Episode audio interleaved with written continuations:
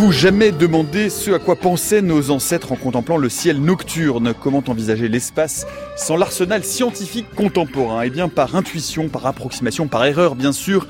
Cette histoire du cosmos que nous nous proposons de vous raconter depuis l'Antiquité jusqu'à sa fixation dans un état proche de notre conception contemporaine par Newton, c'est avant tout une histoire de sphères géocentrées, imbriquées les unes dans les autres. C'est comme l'écrivait Merleau-Ponty, un ajustement très subtil entre ce que l'œil voit, ce que l'imagination construit et ce que la raison exige.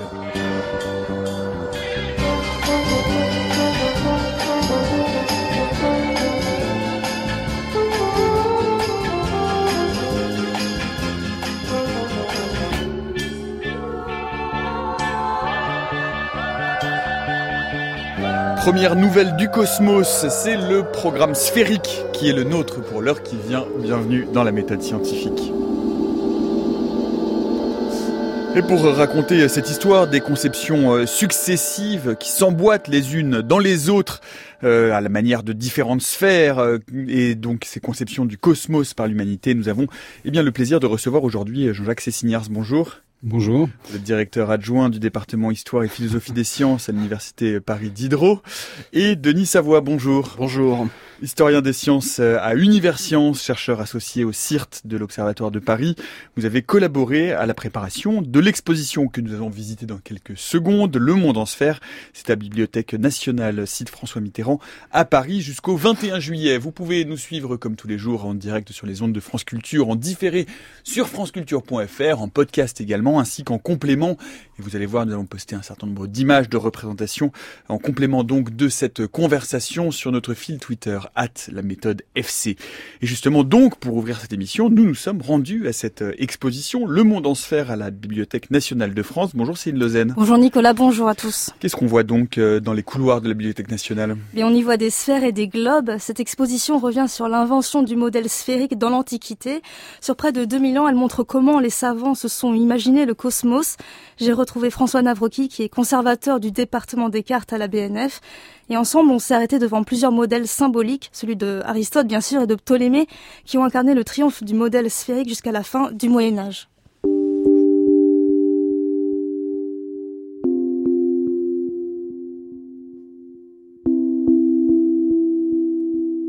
Là, dans l'introduction, il s'agit d'une sphère, enfin d'un instrument mécanique, d'horlogerie en fait, qui euh, inclut une sphère armillaire qui permet d'une certaine manière de euh, montrer euh, les mouvements du Soleil et de la Lune autour de la Terre, donc dans un système qu'on pourrait appeler celui de Ptolémée, un système donc géocentrique, tout cela dans le ciel étoilé qui est symbolisé par la bande zodiacale, c'est-à-dire ben, la bande où se déplacent les astres. Alors cet instrument, lui, il est plus tardif, je crois qu'il date du XVIIIe siècle, mais il représente vraiment un modèle de pensée très ancien qui date de Ptolémée, là où le monde était euh, géocentrique, avec euh, un monde supralunaire, un monde sublunaire. Alors oui, effectivement, nous avons montré des objets du XVIIIe siècle pour expliquer quels sont les principaux euh, objets dont on parle, c'est-à-dire euh, globe céleste, terrestre et sphère armillaire. Donc on est un peu sur un aboutissement cartographique de ces objets qui vont les rendre plus familiers et donc euh, plus compréhensibles pour le visiteur. Alors si on peut s'approcher un peu, comment on pourrait la décrire En fait, les, les, armilles, ce sont des cercles, ici des cercles de laiton, qui euh, sont assemblés les uns avec les autres ou imbriqués les uns dans les autres pour euh, symboliser les principaux euh, cercles qui constituent la sphère céleste. Donc il y a euh, un équateur par exemple, et puis les deux tropiques qui sont les points tangents, les cercles parallèles à l'équateur qui sont tangents à l'écliptique et donc au signe du cancer et au signe du capricorne pour les deux extrémités. Il y a aussi bien sûr le cercle écliptique qui est donc la course apparente du Soleil euh, dans le ciel, qui traverse tous les signes du zodiaque et qui est euh, incliné de 23,5 degrés par rapport à l'équateur, euh, ce qui correspond à l'axe d'inclinaison de la Terre. On peut avancer dans, dans le parcours? Oui. Alors après avoir expliqué ces, ces, objets fondamentaux et notamment la sphère armillaire, euh, on revient euh, sur l'Antiquité, sur la genèse de ces systèmes euh, sphériques hein, qui viennent de l'Antiquité gréco-romaine essentiellement et qui s'incarnent notamment dans les synthèses qu'on en tirait Ptolémée d'Alexandrie, donc au deuxième siècle après Jésus-Christ, ce qui fait qu'on parle souvent de système de Ptolémée, mais c'est un système plus ancien hein, qui est l'aboutissement de toute une euh, transmission de savoir qui date euh, bah, de, du VIe siècle avant Jésus-Christ pour les plus anciens, voire pour certains savoirs astronomiques de l'Antiquité euh, assyrienne. Alors à quoi ressemble ce modèle qui est en sphère déjà assez tôt dans l'histoire? Oui, donc assez tôt dans l'histoire, on savait que la Terre était ronde, on avait la conception d'un ciel d'étoiles fixes, c'est-à-dire immobiles les unes par rapport aux autres, donc des constellations qui sont des rassemblements d'étoiles immuables dans le ciel, et on pensait qu'elles étaient toutes sur une sphère, sphère céleste, c'est le globe céleste, hein, qui, est, qui est un peu les limites euh, du monde, les limites du cosmos. Et entre cette Terre euh, au centre de l'univers immobile et à l'autre extrémité une sphère céleste euh, d'étoiles fixes qu'il faut imaginer beaucoup plus grande, il y a des astres qu'on voit se mouvoir tout au long de, l'année. et des, astres errants corrompus des étoiles errantes, comme on dit, ou des astres errants qui sont en fait nos planètes ainsi du système jusqu'à Saturne, ainsi que le Soleil et la Lune. Dans l'ordre de proximité apparente de la Terre, donc d'abord la Lune, Mercure, Vénus, qui passe devant le Soleil, et puis donc le Soleil, et derrière le Soleil, Mars, Jupiter et Saturne, chacune euh, se mouvant dans un ciel ou dans une sphère céleste. En fait, il y a l'objet lui-même. Vénus, par exemple, est une sphère, bien sûr, c'est une orbe, mais elle se déplace dans un cercle, dans une sorte de, trajectoire qui est circulaire et qui constitue une sphère céleste. Et donc, la hiérarchie des sphères nous permet de monter de, ciel en ciel, euh, et notamment sublunaire. Donc on va traverser les cieux jusqu'à jusqu'au septième ciel qui est celui de Saturne, et le huitième ciel, euh, celui de la sphère des étoiles fixes. Et au-delà, il y a un, mouvement originel qui a été euh, donné par un démiurge, d'après Platon par exemple, et qui, ensuite revu par les, les Arabes et aussi les chrétiens, devient le siège de Dieu, et en particulier les chrétiens vont créer d'autres ciels au-delà de la sphère des étoiles fixes.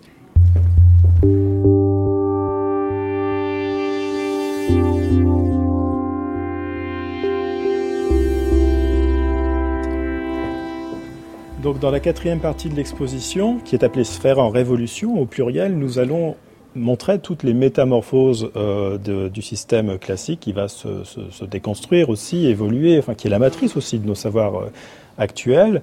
Alors concrètement sur ces sphères armillaires, qu'est-ce qui change par rapport aux premières représentations ptoléméennes qu'on a vues tout à l'heure? Alors d'une certaine façon, c'est un système qui garde une certaine validité dans la mesure où le point central, c'est l'observateur terrestre. Mais par ailleurs, on va faire des sphères coperniciennes qui, elles, vont rendre compte davantage des nouvelles découvertes. Alors par exemple, on en a une dans l'exposition ici qui euh, va euh, faire l'effort de dépasser euh, les premières sphères et qui va aller jusqu'à représenter toutes les sphères jusqu'à Saturne, enfin toutes les planètes jusqu'à Saturne, mais qui va par exemple donner ces, anneaux à Saturne, hein, qui sont une découverte du XVIIe siècle, et qui va modéliser c'est aussi un instrument mécanique, euh, les mouvements de ces différents astres dans le ciel à différents moments de l'année. Donc c'est un instrument mécanique qui marche sur plusieurs décennies, euh, ce qui permet euh, toutes sortes de calculs et de prévisions. Voilà un aperçu de ce qui vous attend à la Bibliothèque nationale à Paris sur le site François Mitterrand dans cette exposition Le Monde en sphère. Peut-être une réaction simplement l'un et l'autre à ce que vous venez d'entendre, Denis Savoie? Écoutez, en fait, l'exposition part grosso modo d'Aristote, du monde sphérique, le, et puis on montre les grandes étapes, le passage du géocentrisme à l'héliocentrisme, en montrant aussi les conséquences sur euh, la géographie, et on aboutit jusqu'à l'époque contemporaine, puisque on aboutit à montrer que la Terre n'est pas euh, une sphère, mais un ellipsoïde, voire un géoïde avec euh, des bosses, des creux. Donc c'est vraiment une exposition qui balaye 2500 ans d'astronomie et de géodésie en fait. Jean-Jacques Cessignars. Oui, alors je, malheureusement, j'ai pas pu euh, assister à cette exposition. Simplement, bon, euh, je vois qu'elle est passionnante. Euh, et moi, j'insisterai, mais on, verra ça plus tard, sur le, la puissance à la fois théorique, mathématique et, et philosophique du concept de sphère qui va qui traverse les siècles euh, et euh, dans, dans la plupart des grands auteurs qu'on qu'on va voir, il y a euh, quasiment un éloge de la sphère et euh, une, une réflexion sur euh, ce que c'est que un monde sphérique. Donc et je vois que évidemment Denis Savoie qui est plus expert que moi en ce qui concerne les instruments proprement dit, mais on, on retrouve cette force théorique dans la conception des instruments. Donc on va, y revenir évidemment dans, quelques minutes. Juste un, mot peut-être, Denis Savoie, encore autour euh, de euh, l'exposition sur euh, la sphère évidemment comme objet scientifique, mais également comme objet esthétique, esthétique et mathématique, scientifique et artistique. On est toujours à mi-chemin entre les deux. On verra d'ailleurs que ce sera important pour rebondir sur ce que vient de dire Jean-Jacques. Absolument, parce que la sphère armillaire, c'est l'instrument d'astronomie privilégié, par exemple de Ptolémée. Faut pas oublier que c'est un instrument. Alors aucune ne nous est parvenue de l'Antiquité, du moins les sphères armillaires, et ça permet de mesurer directement des coordonnées écliptiques d'étoiles. Ptolémée, dans l'Almageste, élabore toutes ces positions avec la sphère armillaire, qui va ensuite être déclinée en globe céleste, puis en globe géographique. On va l'utiliser encore au XVIe, au XVIIe siècle comme instrument pédagogique. On en a même dans des lycées au début du XXe siècle pour montrer, si vous voulez, le mouvement des planètes autour du Soleil et euh, avant au XVIe siècle le mouvement euh, des planètes autour de la Terre. Donc c'est aussi un instrument pédagogique et deux mesures extrêmement élaborées. Tycho Brahe, au XVIe siècle, dans son observatoire, va perfectionner la sphère armillaire. Elles peuvent atteindre des dimensions considérables, plusieurs mètres. Et chez Tycho, par exemple, c'est du bois recouvert de métal. On en reparlera euh, tout à l'heure. un dernier mot peut-être sur le, point de départ. Pourquoi avoir voulu organiser euh, euh, précisément cette exposition, avoir ressorti tous ces spécimens que vous montrez sur le site François Mitterrand de la BNF Parce qu'en fait, alors ce sont les deux commissaires, hein, Catherine Hoffman et Jean-François Navroki, qui ont eu cette idée de de faire cette exposition hommage à Jean-Yves Sarrazin, qui était le directeur du département carte et plan, et c'était de montrer au public d'abord des trésors, parce qu'on montre des objets d'une très grande beauté. C'est pas que des mathématiques, c'est pas que de la géographie, et c'est aussi une vertu pédagogique, c'est de faire comprendre aux gens que euh, la sphère, comme l'a dit Jean-Jacques, a une très grande importance euh, chez les physiciens, les mathématiciens, les astronomes, et qu'on sait depuis très longtemps que euh, la Terre est ronde. Ça permet aussi de clouer le bec aux platistes. Voilà, et puis de convaincre Jean-Jacques Cessignard, ce qui vous regarde avec intérêt, d'aller visiter cette exposition. Vous avez jusqu'au 21 juillet, ce qui laisse une oui, oui, bien sûr, bien sûr.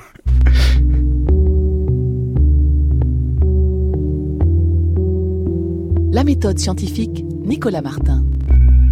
Et à 16h10 sur France Culture, nous parlons donc alors pas uniquement des sphères, mais nous utilisons et nous partons de cette exposition Le Monde en sphère à la BNF François Mitterrand pour parler des différentes conceptions euh, du cosmos, du cosmos euh, et du cosmos en sphère. Nous en parlons avec Jean-Jacques Cessinière, c'est Denis Savoie, et à l'origine de ces sphères et de notre compréhension du cosmos, avec peut-être, pour commencer d'ailleurs, Jean-Jacques Cessinière, c'est un point étymologique, c'est intéressant ce mot cosmos, parce que ce mot cosmos, étymologiquement, c'est ce qui est ordonné à l'inverse du chaos. Oui, complètement. Oui, c'est c'est euh, c'est euh, ce qui est ordonné, euh, mais ce, ce, ce qui est très important, je veux dire du, du point de vue de l'histoire de l'astronomie et de c'est c'est l'idée qu'il puisse y avoir une science du tout comme tout. Et ça, c'est ce que c'est ce qu'est la cosmologie, avec des, des, variations sur la nature de ce tout, puisqu'on y fait entrer, on y fait entrer aujourd'hui toutes les sciences expérimentales. Euh, mais, mais c'est cette idée du tout comme tout. Et ce qui représente, euh, en quelque sorte géométriquement, mais, mais plus largement ce tout, c'est la sphère c'est la sphère. Et euh, j'aime bien citer l'un des, grands, des grands historiens de, de, Ptolémée, l'astronomie de Ptolémée, qui est Olaf Pedersen, qui explique en fait que pour lui, euh, dans, son introduction, que le fait que l'humanité ait conquis cette notion de sphère, c'est une sorte de point de départ pour la rationalité scientifique. Que la sphère représente une des formes euh, essentielles de rationalité scientifique, pour toutes sortes de raisons qu'on verra plus tard, si vous voulez. Et Platon explique aussi que la sphère représente la méditation et la réflexion. Hein, donc, euh, donc elle plonge, ça plonge ses racines très très profondément, euh, je dirais, dans, la métaphysique pure. Mais à côté de ça, alors on verra aussi, il y a de, des démonstrations véritablement euh, par l'absurde qui veulent montrer que euh, la Terre est, ronde et que l'univers est sphérique, avec euh, des démonstrations par confrontation avec l'observation. Si ça n'était pas le cas, alors si c'était un, cylindre, alors on verrait pas les choses de cette façon, etc. Donc il y a une véritable un développement argumentatif très spécifique dans, la plupart de ces des grands traités, en particulier dans l'Almageste, pour montrer que la seule, la bonne, la vraie solution, c'est la sphère. Après, il y a beaucoup de, variations, de subtilités. On pourra revenir sur certaines d'entre elles. On a, on a encore 45 minutes pour ça, donc on, va, on, a, on a un peu de temps. Euh, Denis Savoie, sur euh, ce euh, début, sur effectivement, euh, ce que, sur, pour rebondir sur ce que vient de dire Jean-Jacques Cessinière, c'est effectivement euh, s'approprier la sphère comme objet géométrique, comme objet mathématique, la projeter à la fois sur notre planète et sur le cosmos. C'est le premier acte de rationalité scientifique en quelque sorte. Alors, en fait, on est en terrain sûr euh, en astronomie à partir euh, de Platon et d'Aristote. On a les présocratiques avant, c'est-à-dire les. On va en dire un mot d'ailleurs. On va peut-être pas les balayer trop vite, ces présocratiques. Parce on, peut en dire deux mots. Mm. De toute façon, on peut en dire que deux mots d'ailleurs. euh, donc, c'est les philosophes entre euh, entre Thalès et, et Socrate. On les connecte par des sources extrêmement indirectes. Ce sont des fragments. Euh, en fait, c'est l'homme qui a vu l'homme qui a vu l'ours. Il n'y a pas grand-chose à en tirer. Et je le disais, on est vraiment en terrain sûr avec Platon et Aristote qui vont, euh, comme l'a un peu évoqué Jean-Jacques, euh, fixer la physique et l'astronomie pour à peu près 2000 ans, en disant, un, pour des raisons de perfection, euh, les mouvements dans l'univers ne peuvent être que circulaires et uniformes, d'accord? La Terre est au centre du monde, parfaitement fixée, mobile, tout tourne autour d'elle, et le monde est divisé en deux parties, le monde sublunaire, c'est-à-dire le monde situé sous l'orbe de la Lune, et le monde au-delà de l'orbe lunaire, qui est le monde de la perfection. Alors ça, c'est la conception aristotélicienne. Juste pour faire un, tout petit pas en arrière, euh, Jean-Jacques Cessignars, le cosmos, donc c'est un endroit qui est euh, dans un premier temps peuplé de euh, mythologie, de croyances irrationnelles, merveilleuses. À partir de quand est-ce qu'on commence à avoir des éléments qui montrent qu'il y a une tentative de rationalisation de cette compréhension de cette sphère céleste? C'est toujours un peu difficile de dater un, point d'origine, hein, mais il y a, y a bon essentiellement les pythagoriciens, donc puis il y, a il y a des différences à faire entre le haut pythagorisme, etc mais il y a déjà une, tentative de, conception, de représentation du monde avec euh, euh, tout ce qu'on sait sur le feu central, euh, donc dans lesquels vont plonger, puiser les, différents astronomes par la suite pour justifier leur propre système. Hein. Mais on, a, l'idée d'une systématicité, elle, est très lente à se faire, hein, au moins du moins à ce que je peux en savoir. Et euh, les, on peut dire en gros que les brèches sont, sont colmatées, si on peut parler comme ça, mais je ne voudrais pas non plus mais euh, être trop tranché, mais euh, par euh, des, des, des, mythologies. Une mythologie, euh, bon, que vous pouvez trouver. Alors c'est extrêmement riche. Hein, la mythologie est, a été l'objet d'études de très grands professeurs, mais il y a bon Atlas qui porte le, le ciel, etc. Donc et il y a évidemment des formes de rationalité à, extraire de, ces mythologies et qui ont leur, droit de citer, mais, on n'a pas à proprement parler euh, ce qu'on pourrait dire une, cosmologie et une astronomie euh, scientifique, comme on vient de le, souligner, parce que parce qu'il il fallait, il faut, si vous voulez, pouvoir faire euh, de façon assez sûre de la géométrie. Hein. Si si vous pouvez pas, c'est ça, devient compliqué. Avant d'en arriver euh, tout, à Aristote, encore une fois, hein, euh, tout de suite, on trouve très vite quand même ces liens euh, que vous évoquiez l'un et l'autre entre la perfection de la figure géométrique sphérique, la nécessaire perfection de la création du cosmos. Platon d'Antimée, hein, c'est pourquoi le dieu a tourné le monde en forme de sphère dont les extrémités sont partout égales à distance du centre, cette forme circulaire étant la plus parfaite de toutes et la plus semblable à elle-même. Oui, absolument. Il y a cette notion de, de perfection qu'on trouve chez les philosophes de l'Antiquité. Euh, il faut dire aussi que le, sens et l'observation vous montrent qu'on a l'impression que le, monde est sphérique. Vous restez par une belle, une belle, nuit étoilée à regarder le ciel, vous allez voir le mouvement d'iondes qui va entraîner les astres d'est en ouest, et vous allez véritablement avoir l'impression d'être au centre d'une gigantesque sphère céleste, et rapidement va s'imposer le parallélisme entre la sphéricité apparente du ciel et la sphéricité de la Terre. Donc il y aura toujours un va-et-vient entre ces deux, entre ces deux mondes et la perfection géométrique. Et donc ça va être les fondements de la physique et de la géométrie à partir du IVe siècle avant Jésus-Christ et du géocentrisme évidemment. Oui, oui, oui. Alors euh, le, géocentrisme. Alors ce sur quoi il faudra, euh, peut-être les gens sont pas, les auditeurs sont pas vraiment au fait, c'est que le géocentrisme est, une, un ensemble de théories extrêmement vaste, extrêmement argumenté, euh, souvent très subtil et euh, qui il faut pas s'étonner que, que ce géocentrisme ait, subsisté pendant 2000 ans. Hein, donc, euh, et, et, alors ce géocentrisme, on, va on va peut-être en parler de façon différente. Vous avez différents modèles de géocentrisme. Hein. Euh, euh bon, on oppose classiquement, bon, il y a ce qu'on appelle euh, à part, systématisé par Aristote, mais avant par des mathématiciens platoniciens comme Eudoxe, etc. Il y a, il y a ce qu'on appelle les sphères homocentriques.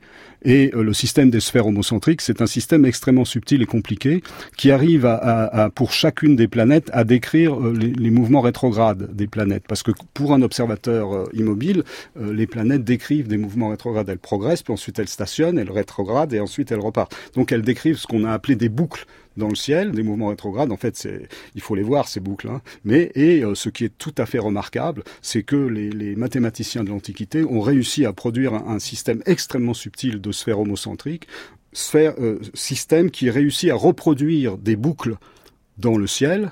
Alors, euh, je vais employer un mot très très barbare pour nos auditeurs. C'est une limniscate gauche, c'est-à-dire une limniscate qui n'est pas dans un plan, qui est euh, qu'on arrive à reproduire par un système de sphères homocentriques. Mhm. Et ce système est tellement subtil que tellement euh, mathématiquement intéressant qu'il va subsister euh, bien plus tard et qu'il sera repris même par Gauss dans certains de ses travaux, etc. Donc, donc il y a ce premier système-là. Et puis, par ailleurs, il y a l'autre système, et je ne vais pas monopoliser la parole, il y a le système de Ptolémée qui est un peu qui est différent euh, et en gros, bon, c'est le système de ce qu'on connaît être les épicycles et les déférents. On va y venir, on va y venir à Ptolémée. On va, on va essayer de rester parce que il y a euh, Eudox, hein, que les sphères homocentriques que vous évoquez, Eudox de Cnide, euh, qui va servir d'ailleurs de modèle à Aristote. On peut peut-être dire un mot, même si c'est anecdotique, pour dire que l'héliocentrisme qu'on fait remonter à Copernic, en fait, il apparaît très tôt. on en trouve des mentions chez Aristarque de Samos, oui. Cité par Archimède, mais alors c'est, c'est vraiment très anecdotique mais néanmoins, enfin, ça existe, Denis Savoie. Alors ça existe, Jean-Jacques l'a souligné chez les pythagoriciens, et d'ailleurs Copernic, dans la préface du De Revolutionibus, mentionne ses, ses prédécesseurs, comme Philolaos, euh, comme Marcellus Capella, euh, bien que ça soit pas le même héliocentrisme non plus, et vous le disiez, Aristarque de Samos, sauf qu'il faut d'emblée souligner une chose, Copernic n'a jamais connu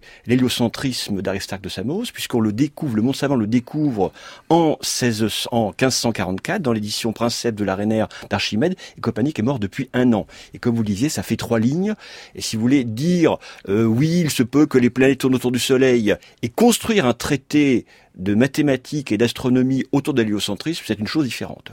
Donc ça devait être une hypothèse plus ou moins fréquente dans l'Antiquité, faut pas s'en étonner en fait. Alors j'aimerais qu'on parle un peu euh, du système qui, qui va se figer euh, avec euh, Aristote sur les bases hein, de ces sphères homocentriques de Dox. Peut-être un mot parce que je le citais dans l'introduction et je trouve ça assez je, trouve ça assez brillant de Merleau-Ponty qui écrit le fait capital à cet égard en parlant de l'intention cosmologique et qu'à une certaine époque dans une certaine région du monde un une certaine image géométrique du monde se fixe L'important est de comprendre que ce système qui a duré 20 siècles est totalement erroné et que cependant, il porte une sorte de vérité permanente dans la mesure où son économie résulte d'un ajustement très subtil entre ce que l'œil voit, ce que l'imagination construit et ce que la raison exige. Oui, alors donc euh, un très bel hommage à mon, maître et patron Jacques Merleau-Ponty, donc euh, qui j'ajouterais juste qui dit que le modèle des sphères hante la cosmologie contemporaine. Hein. donc euh, ça, ça, s'est pas arrêté. Alors maintenant, euh, c'est subtil ce, cette citation parce que ça veut dire d'un côté qu'il y, a beaucoup d'erreurs, de, c'est erroné au sens où les observations, etc. Les, mais il y a des choses qui, qui restent absolument remarquables à quelques heures ou à ce qu'on refuserait aujourd'hui, mais à quelques heures près dans, dans l'observation, même à un jour près pour datation d'une éclipse, reproduction d'une éclipse mais il y a l'explication de, l'éclipse. Et ça, euh, le, principe de l'explication euh, reste vrai. Hein.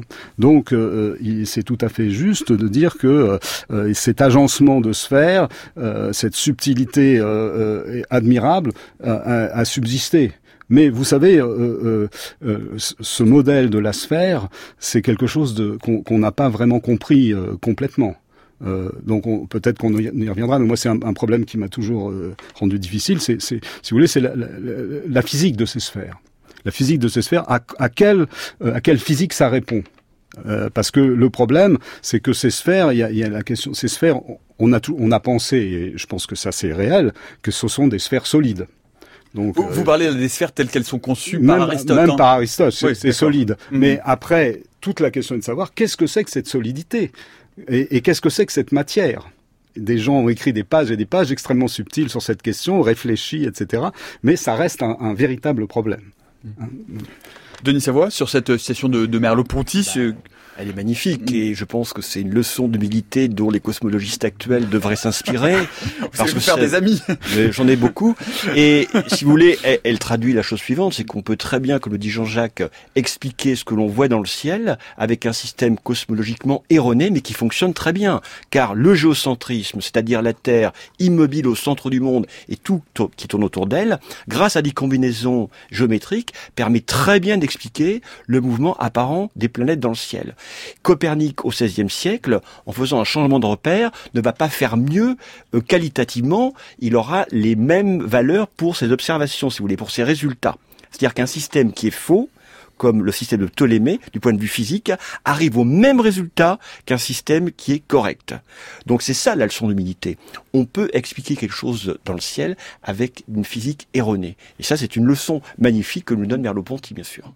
Alors justement, ce système d'Aristote que vous évoquiez euh, à l'instant, euh, Denis Savoie, ce système euh, supralunaire et sublunaire, quel est-il? Quel est ce système de sphères emboîtées, hérité d'Eudox, complexifié par rapport à Eudox que Aristote propose? Oui. Ou, euh, comme, comme vous le souhaitez. Alors en fait, euh, si vous voulez, c'est rapidement euh, les Babyloniens, parce que les Babyloniens, avant les Grecs, se sont aperçus que dans le ciel, il y avait deux types d'astres, c'est-à-dire des astres fixes, les, les uns par rapport aux autres, qu'on va regrouper sous forme de constellations, ce sont les étoiles. Et on s'aperçoit que devant ce fond étoilé se déplacent des astres errants, les planètes. Et l'exigence platonicienne, ça va être de dire, rendez compte, vous les astronomes, à l'aide de combinaisons de mouvements circulaires uniformes, du mouvement apparent des planètes dans le ciel. Et qu'est-ce que l'on voit dans le ciel On voit cinq planètes à l'œil nu, on les voit se déplacer d'abord euh, vers l'est, on les voit, comme l'a dit Jean-Jacques tout à l'heure, à un moment de l'année, s'arrêter, faire demi-tour, repartir. Eh bien ça, pourquoi est-ce qu'une planète décrit une boucle de rétrogradation dans le ciel va constituer une des plus grandes énigmes de la science jusqu'à Copernic? Et grâce à Aristote et surtout Ptolémée, qui va faire la synthèse en fait de toute l'astronomie antique, on va pouvoir expliquer, grâce à une invention qui n'est pas de Ptolémée, mais qui est d'un astronome qui date du IIIe siècle avant Jésus-Christ, qui s'appelle Apollonius de Perge, grâce à une combinaison de ce qu'on appelle un déférent et un épicycle, on explique parfaitement, on est capable de prévoir à l'avance la boucle de rétrogradation des planètes par une petite combinaison géométrique assez élémentaire. Alors, on va arriver hein, au modèle de Ptolémée, aux épicycles et aux excentriques. Peut-être un mot euh, encore pour pour décrire euh, ce système euh, qui a été posé par Aristote. Jean alors, le système posé par Aristote est, est extrêmement subtil. D'abord, euh, il y a un, un, système de sphères pour chacune des planètes. Voilà. Donc, euh, euh, bon, je ne vais pas rentrer dans les détails, mais euh, bon, leur progression le long de l'écliptique, euh, l'alternance du jour et de la nuit, etc. Donc, qui est décrit, et, et donc ces, ces systèmes s'emboîtent les uns les autres euh, par ordre, euh, l'ordre des, des, planètes. Alors l'ordre des planètes, c'est aussi un problème, mais on ne va pas rentrer dans ces subtilités-là. Ah, c'est hein intéressant tout de même, mais on, on, on en reparlera peut-être tout à l'heure. On et, verra tout à l'heure alors, l'ordre. Ce que Aristote voit, c'est qu'il se dit la chose suivante, c'est si on part de la dernière des sphères et qu'on descend de système en système, le problème que si, si les, les euh, chacune des sphères euh, ajoutait leurs mouvements les uns aux autres, alors à la fin on arriverait à la Lune et la Lune irait très très vite. Donc il a inventé un système de contre-sphère qui, à chaque fois que vous avez le système, donc Jupiter par exemple, puis vous avez le système de Jupiter qui va neutraliser les sphères de, Jupiter et on va repartir à zéro ensuite pour arriver à euh, euh, et ça fait beaucoup de sphères. Alors les, les, les, gens qui ont euh, raffiné sur ces sphères on en compté de très nombreuses. Ça peut aller jusqu'à 48 sphères euh, selon celles qu'on compte ou pas et ça fait donc un système qui fait un tout effectivement euh, et à la différence de, des différents modèles qu'avaient proposé Eudox et Calip et qui respectent évidemment ce qu'avaient prescrit ces mathématiciens là. Donc, euh, alors il y a, y a d'autres problèmes à l'intérieur de, de, ce système, mais c'est ça l'objectif d'Aristote, c'était de parvenir à euh, totaliser toutes les systèmes de toutes les sphères euh, qu'on connaissait. Hein. Denis Savoie Alors oui, euh, donc par ordre de distance, vous avez donc la Terre immobile, vous avez la Lune, Mercure, Vénus, le Soleil, Mars, Jupiter, Saturne et la dernière sphère, qui est le la sphère étoilé. du premier mobile, ouais. qui porte les étoiles. Donc il faut, il faut, imaginer que tout ce système en pelure d'oignon, en fait, si vous voulez, emboîté, tourne autour de la Terre en 24 heures, d'accord, pour entraîner toute la machinerie céleste, et sur les sphères intermédiaires entre l'Empyrée et nous, les planètes se meuvent sur leur propre orbe avec ce système épicyclique un peu compliqué. Voilà.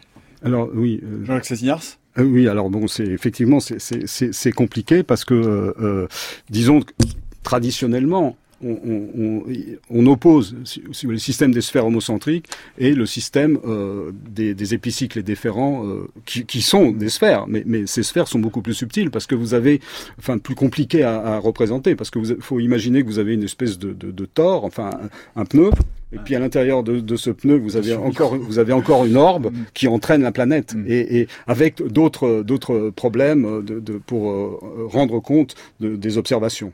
Et mais donc, y a, si vous voulez, c'est quand même deux traditions qui reposent sur la base. Ce sont des sphères, mais ces sphères sont euh, emboîtées différemment euh, selon que vous voulez euh, vous fier à ce, système des épicycles et des déférents, qui par ailleurs est un système extrêmement subtil aussi, parce que, si vous voulez, en gros, on, peut approximer beaucoup plus, beaucoup mieux avec ce système d'épicycles. Alors c'est limité chez Ptolémée, mais on peut rajouter des épicycles, hein, comme euh, aujourd'hui, si vous voulez, comme on fait ce qu'on appelle fait des séries de Fourier, si vous voulez, mais c'était pas du tout à, l'ordre du jour.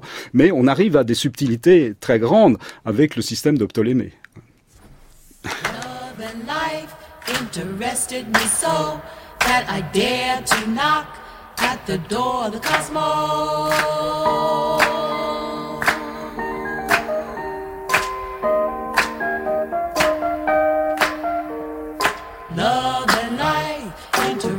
Me so that I dared to knock at the door of the cosmos.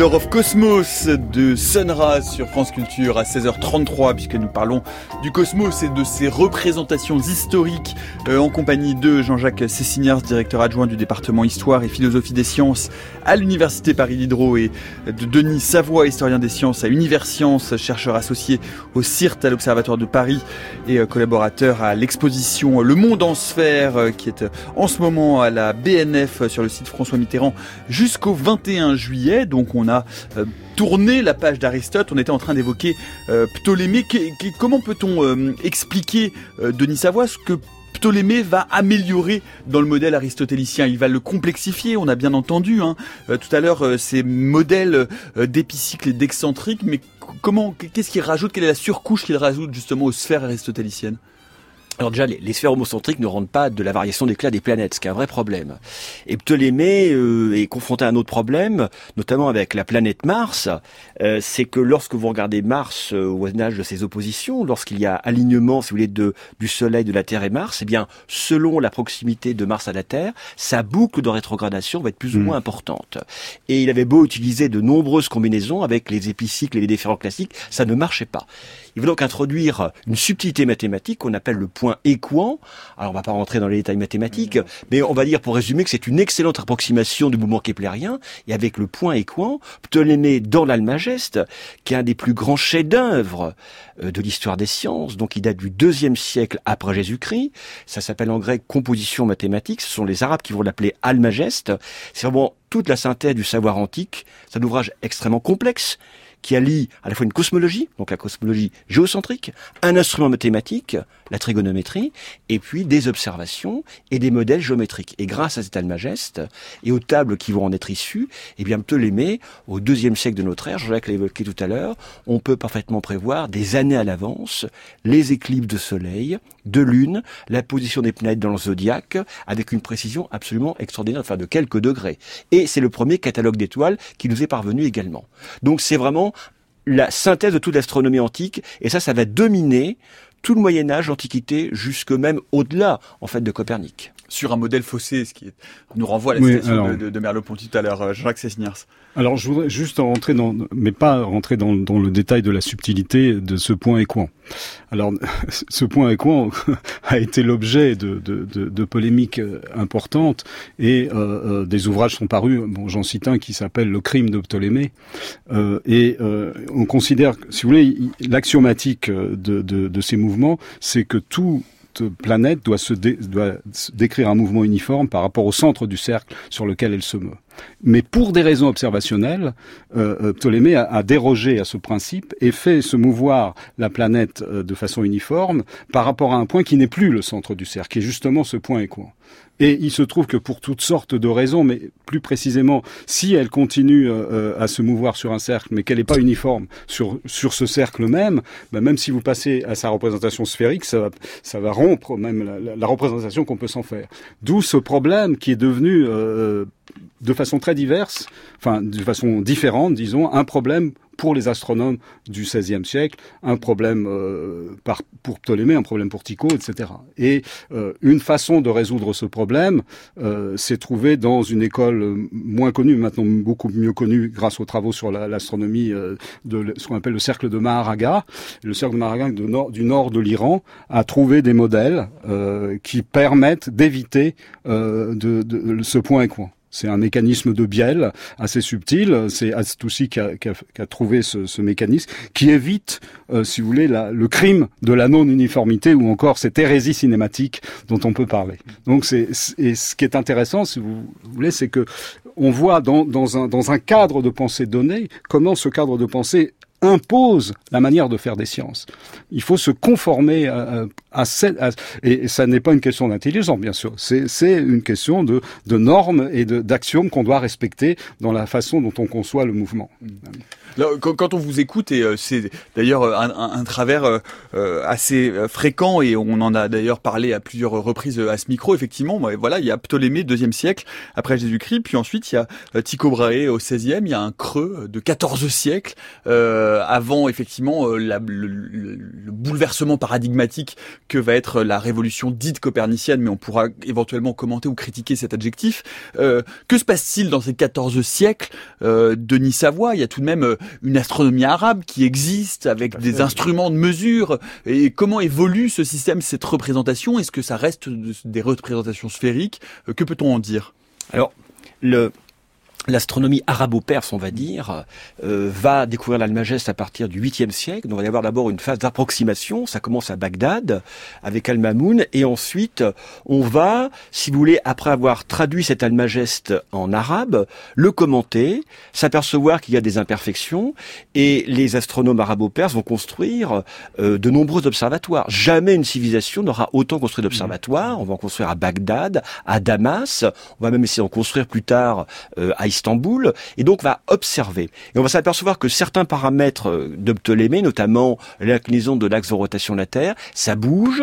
On va s'apercevoir que les modèles ne rendent pas toujours compte de ce que l'on voit dans le ciel, mais il faut le souligner, jamais l'astronomie arabo-perse ne passera à l'héliocentrisme. Elle va rester prisonnier de ce géocentrisme aristotélicien dont Ptolémée avait commencé déjà à prendre ses distances. Jean-Jacques l'a dit, l'introduction du point écan est une violation du mouvement circulaire uniforme.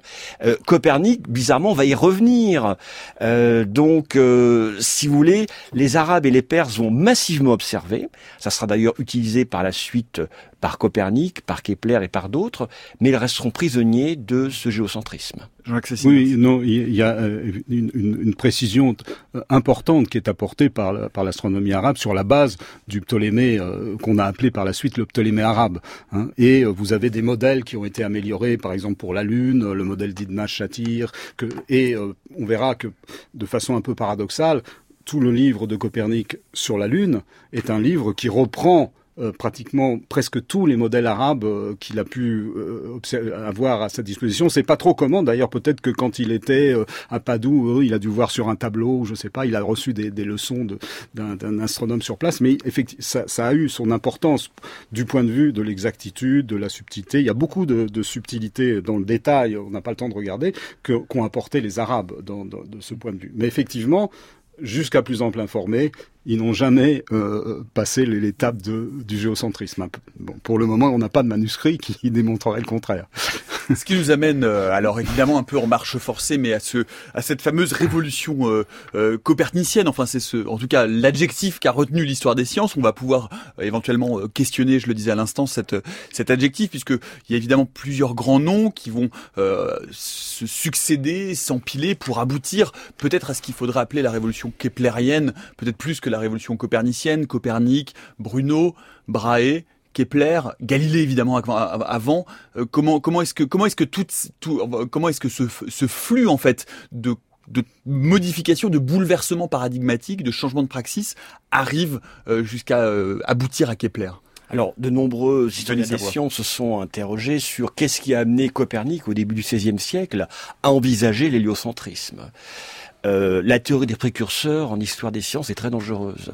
On ne lui en connaît pas, on n'est pas capable aujourd'hui de répondre pourquoi est-ce Copernic imagine que la Terre est détrônée de son de sa position centrale et que pour la première fois Copernic dans les années 1510 1500 euh, 1520 va mettre en circulation un petit ouvrage qui s'appelle le Commentariolus dans lequel il fait circuler son hypothèse son hypothèse héliocentrique à savoir que la Terre tourne sur elle-même en 24 heures et qu'elle tourne autour du Soleil en à peu près un an comme les autres planètes.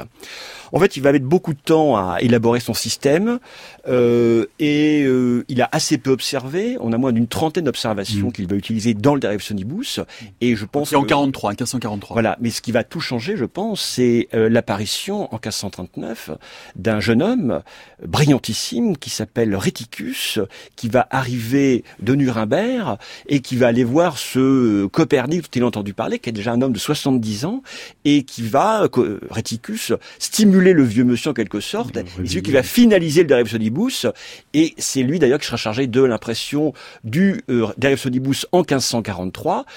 Alors, c'est un ouvrage extrêmement compliqué, euh, divisé en six livres. On estime qu'il y a une cinquantaine de savants en Europe qui l'ont complètement assimilé. C'est extrêmement mathématique. C'est un ouvrage inachevé, avec beaucoup d'erreurs. Copernic est un mauvais copernicien.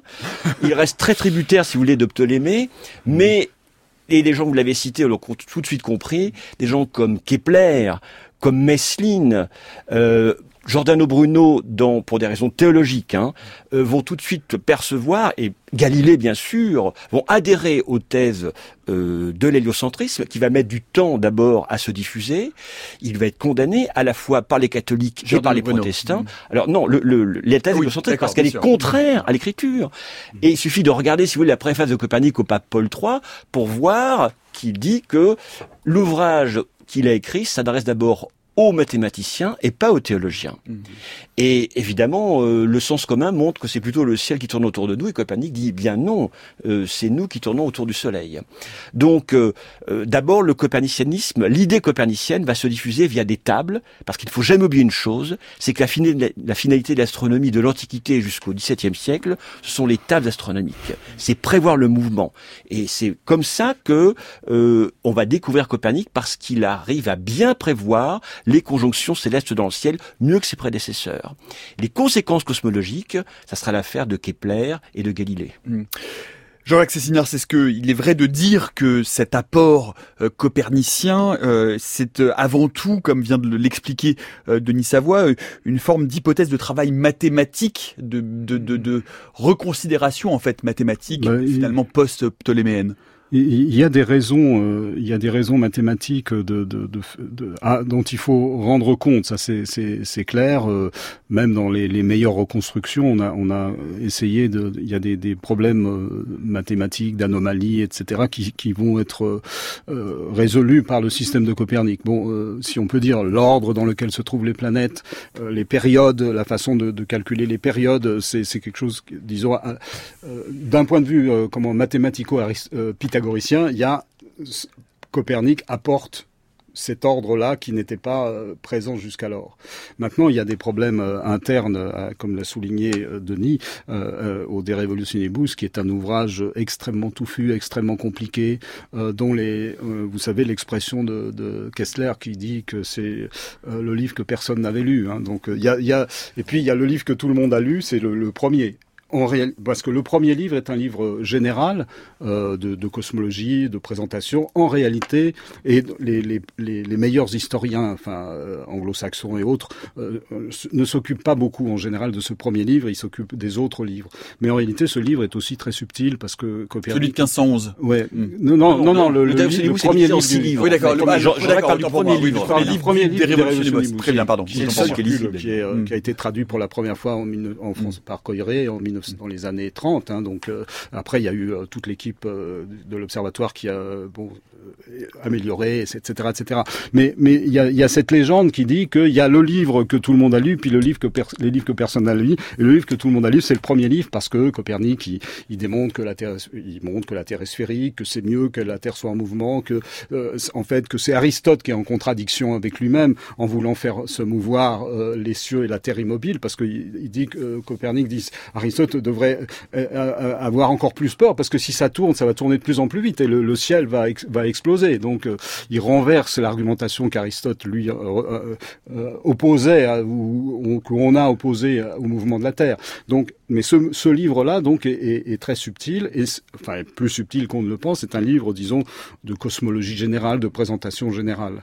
Et puis il y a les autres livres. Alors les autres livres sont eux euh, très difficiles et sans doute le plus compliqué est le dernier qui traite des latitudes parce que et, et en fait il a été achevé semble-t-il le premier par Copernic, mais là euh, Copernic s'embrouille.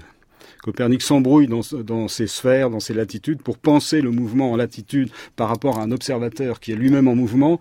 Euh, il y a des endroits où il, se- contredit. euh, mais ça n'empêche pas que, que le l'ensemble, euh, le livre 3, qui est ce- celui des, des, des longitudes, est un livre sans doute l'un des, des plus remarquables. Et comme on dit, il y a dans Copernic, si vous voulez, des fulgurances des fulgurances intuitives, euh, on ne sait pas, des, des arguments comme ça qui sortent, qui, qui nous emportent, hein, pour, euh, qui emportent l'adhésion. Alors quant aux autres, juste je termine, Bien sûr. les, les, les successeurs, si vous voulez, ce qui est, ce qui, ce qui est très frappant, c'est qu'on voit que des, as- des astronomes ou des astronomes physiciens très jeunes ont adhéré au système de Copernic. Kepler, il était en- au tout début de sa carrière, Galilée au tout début de sa carrière, et hop, ils, ils prennent parti pour, pour, pour Copernic. Qu'on- on a tout de même une forme d'idée de l'origine de cette pensée copernicienne, euh, de, de, ce, de cette basculement de praxis? On sait d'où elle vient? Est-ce qu'elle est observationnelle? Est-ce que c'est un exercice de l'esprit? Est-ce qu'on sait comment elle s'enracine finalement Non, c'est pas observationnel parce que je l'ai dit, Copernic, euh, qui était en dehors des grands foyers intellectuels de l'époque, hein, dans sa Pologne perdue, euh, a très peu observé. Il est très dépendant de ses prédécesseurs au niveau des observations. Euh, ce qui peut lui poser problème, c'est cette immense sphère céleste, la sphère du premier mobile, qui porte toutes les orbes, qui doit avoir une vitesse gigantesque pour faire le mouvement diurne. Ça a peut-être stimulé Copernic, mais je l'ai dit, on ne sait pas ce qui a conduit Copernic à l'héliocentrisme. Toujours est-il que, comme l'a dit Jean-Jacques, il y a une espèce de simplification. Pour la première fois, il y a un lien entre la période et la révolution de la planète, ce qui n'existait pas chez Ptolémée. On peut enfin, et ça sera utilisé par Kepler, trouver la distance des planètes au Soleil. Et, puis le livre 6, comme l'a dit Jean-Jacques, est tout à fait inachevé. D'ailleurs, euh, euh, Alain Second, qui faisait partie de l'équipe qui a traduit le Derive Sonibus à l'Observatoire, a montré que euh, ce livre 6, qui traite des latitudes des planètes, est pratiquement une traduction mot à mot euh, du grec en latin de l'Almageste de Ptolémée. Donc en fait, il y a trois auteurs dans, dans le Derive Sonibus. Il y a Copernic, Réticus et Ptolémée en fait. Oui, alors je, il, faut, il faut insister aussi sur le rôle de Réticus, parce que c'est un personnage euh, tout à fait étonnant, euh, un personnage qui a défrayé la chronique, qui s'est fait renvoyer de l'université, qui est parti, etc., et qui euh, a été très jeune séduit par le système de Copernic. Et lisant ce système de Copernic, dans, enfin le, le, le Commentariolus, euh, il s'est dit c'est ça qu'il faut, c'est ça qu'il faut faire, et donc il a été en quelque sorte réveillé le Copernic de son sommeil, son sommeil. il était Copernic, on le décrit comme un peu quelqu'un qui était déjà, il a 70 ans, euh, il veut, il veut pas, de, il veut pas trop d'ennuis, et hop, Réticus arrive avec des ouvrages mathématiques, avec des questions, avec des possibilités, et ils se sont mis au travail. Euh, et, on a, on a le, le, le manuscrit pratiquement au jour le jour des calculs, etc., et, de ce qu'a fait Réticus. Et Réticus, dans un certain sens, est peut-être plus avancé que Copernic pour ce qui est de certains problèmes posés par la physique des sphères parce qu'il voit les choses d'un point de vue plus physicien que, que, le, que le faisait Copernic. Copernic, on l'a dit, hein, puis derrière il y a les apports successifs, Giordano Bruno qui va lui brûler pour son héliocentrisme. Alors, il faut préciser mmh. tout de suite, Giordano Bruno n'est pas du tout condamné le 17 février 1600 pour son héliocentrisme. Hein. Il est condamné pour. D'abord, l'héliocentrisme n'est pas condamné à l'époque. Il est condamné parce que c'est un blasphémateur c'est ça qui va attirer l'ire des théologiens à l'époque. C'est pour ça que l'Inquisition lui met la main dessus. Il est, il a écrit et maintenu et soutenu des thèses euh, blasphématoires contre Dieu, contre le Christ, contre la Vierge. Et c'est ça qui lui vaut d'être brûlé vif à Rome en 1600. L'héliocentrisme arrive en énième position. On va renvoyer les auditeurs hein, à l'émission que nous avions consacrée entière euh, à Giordano Bruno. Où on expliquait effectivement ce que vous venez de détailler. Euh, Tycho Brahe, euh, dont on a parlé euh, tout à l'heure, qui lui est un observateur. Alors pour le coup, c'est un grand observateur. Immense immense. C'est le premier grand observateur euh, en Europe qui va construire donc euh, un grand observatoire au Danemark, dans l'île d'Orven, qui va passer 20 ans à observer le ciel avec des instruments extrêmement perfectionnés.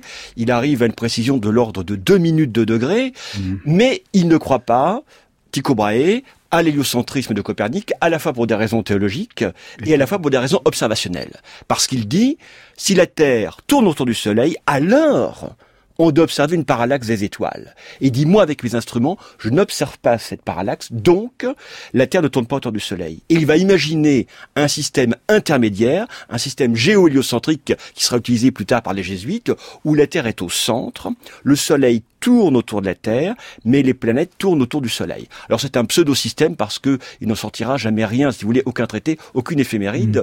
Mais lors de la condamnation de l'héliocentrisme en 1616 par l'Église, c'est vers ce système tychonien que vont se tourner les théologiens. Jean-Claude Signars Oui, non, c'est un système. En... Euh, non, je veux dire, c'est un système qui est aussi utilisé dans la marine, hein, le système de Tycho Brahe, donc euh, il, a, il, a, il a gardé une certaine utilité.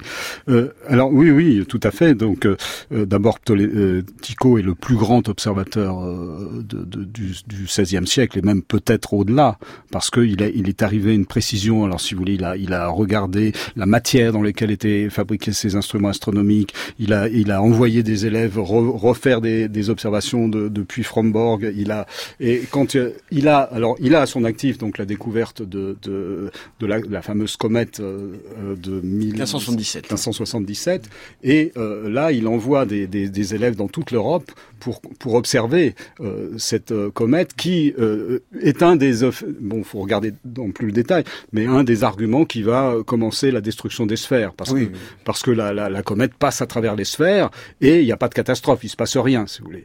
Et donc, c'est c'est- de ce point de vue, on doit à Tycho euh, cet apport-là, euh, qui est quelque chose de, de, de d'un très grand progrès. C'est c'est le, le début de la fin des sphères. Il y a d'autres raisons. Et donc, comme il y a eu la fin des sphères, ben, il fallait trouver quand même pourquoi ça tient, comment ça tient.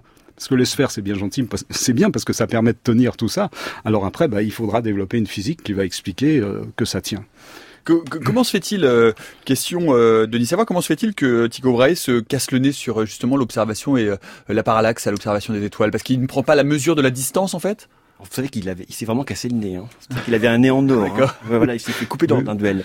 Euh, euh, bah alors d'abord, euh, il faut, il faut dire que la parallaxe des étoiles, elle existe. Copernic d'ailleurs dans sa préface avait dit les étoiles sont très très loin. Il faudra attendre Bessel euh, dans les années 1830 pour qu'on découvre la parallaxe d'une étoile, qui est inférieure à une seconde d'arc. Donc Tycho à deux minutes, il ne peut pas l'obtenir. Et pour compléter ce que dit Jean-Jacques, il apporte aussi une découverte majeure, c'est la nova de 1572, Oui. qui montre que les cieux ne sont pas immuables, comme l'avait dit Aristote. Donc c'est déjà, avec les comètes, l'écroulement en fait du système aristotélicien, et ce sont les observations nombreuses qu'il a faites qui vont mettre en 1600 euh, Kepler sur la voie en fait des euh, du mouvement elliptique des planètes autour du Soleil. Oui, avec euh, euh, non mais euh, Non, non, allez-y, Jean-Luc non, euh, il y, a- il y a toute une histoire qui est. Alors, ce qui est assez remarquable dans cette histoire, si je peux dire, c'est que c'est que c'est très facile de la romancer et que ces personnages sont tous des personnages de romans. Euh, alors, le, le cas de Tycho est, est très frappant. Bon, parce que euh, on sait que Tycho était un grand paranoïaque, que, euh, il a eu des, des il a en- eu un procès avec un certain observa un certain astronome qui s'appelait Ursus, qu'il avait accusé de lui avoir piqué ses- son modèle, qu'il l'a invité à dîner un soir, il l'a endormi, puis pendant que le Ursus était endormi, il a été voir s'il y avait dans s'il y avait dans son observatoire, dans sa bibliothèque quelque chose qui euh, qui était qui lui avait pris, etc. Et, et il y a eu toute une une, une aventure euh, euh, que euh, alors je passe les détails. Kepler, Kepler donc euh, euh, a, à un moment été amené à, à, disons à, à prendre parti contre Tycho. Et euh, euh, lorsqu'il s'est présenté pour euh, avoir un poste euh, chez Tycho, puisque Kepler est venu travailler chez Tycho, bah, lui a dit "Écoute, mon vieux, hein, euh, c'est pas, je sais pas comment je vais te prendre comme comme assistant, parce que qu'est-ce que tu as fait contre moi? Et du coup, Kepler a écrit un ouvrage absolument remarquable, qui est un des grands ouvrages d'épistémologie de l'astronomie, qui est le Contra Ursum, dans lequel il, il montre, il, il réfléchit sur la nature des hypothèses astronomiques et, et euh, il a transformé une sorte de contrainte que lui imposait un mandarin, d'une certaine manière, en un ouvrage, un ouvrage épistémologique et philosophique. Et là-dedans, dans cet ouvrage, euh, bah, il, il justifie le copernicianisme avec des arguments de plus en plus importants, qu'il avait déjà dans sa première œuvre, hein, dans le Mystérium. Bon, bon Kepler surtout, mais on arrive à la fin de cette émission et on consacrera une émission entière à Kepler parce qu'il y a effectivement beaucoup de choses à dire euh, à son propos. Euh, Kepler, c'est l'astronomia nova qui va au-delà hein, du euh, système héliocentrique de Copernic. Qui, il, annonce en fait, on, on, on dit de Kepler que c'est le plus, plus grand astronome euh, en termes de révolution paradigmatique une fois de plus, peut-être de l'histoire de l'humanité, parce que c'est lui qui pose les premières lois astronomiques. Absolument, c'est un homme admirable, à la fois scientifiquement et à la fois humainement. Et l'Astronomia Nova de 1669 est un livre qui va complètement bouleverser l'astronomie et qui sera suivi un an après par euh, quelqu'un que Kepler ne va jamais rencontrer, mais avec qui il va un petit peu euh, correspondre, qui est Galilée, avec le Sidereus Nuncius en 1610, qui va montrer qu'il y a des astres autour de Jupiter qui tournent, qui va montrer que la Lune n'est pas un corps parfait, qui va montrer que la Voie lactée n'est pas un phénomène céleste de l'atmosphère, et qui va en quelques nuits bouleverser 2000 ans d'astronomie. Ça vaudra ensuite la condamnation de l'héliocentrisme en 1616 et l'Église retirera l'héliocentrisme de cette condamnation que dans la première moitié du 19e siècle. Et ce sera l'occasion d'une autre émission donc pour parler eh bien de la suite de cette histoire du cosmos à partir de Kepler et euh, jusqu'au XXe siècle, peut-être une émission consacrée à Kepler lui-même. Merci beaucoup en tout cas à tous les deux. Merci euh, Jean-Jacques Cessignars, merci Denis Savoie. Je rappelle que pour compléter l'écoute de cette émission, je vous, euh, bien invite, je vous invite à aller assister à l'exposition Le Monde en sphère. C'est en ce moment à la Bibliothèque nationale sur le site François Mitterrand Paris jusqu'au 21 juillet. Merci à toute l'équipe de la méthode scientifique, Céline Lezen, Eve Etienne, Antoine Beauchamp, Léonore Pérez, Noémie Néguet de Saint-Vulfranc, Laurence Malonda à la réalisation et Clément Daté à la technique. Dans le prochain épisode de la méthode scientifique, demain, ce sera un vendredi consacré à l'actualité des sciences et de la recherche. On parlera entre autres d'épigénétique, on parlera de la théorie des quarks et puis on parlera aussi un peu de fin du monde, de quand tout ça va nous tomber sur le coin du nez comme à Tycho Brahe. On parlera un peu de collapsologie, ce sera demain à 16h jusqu'à preuve du contraire.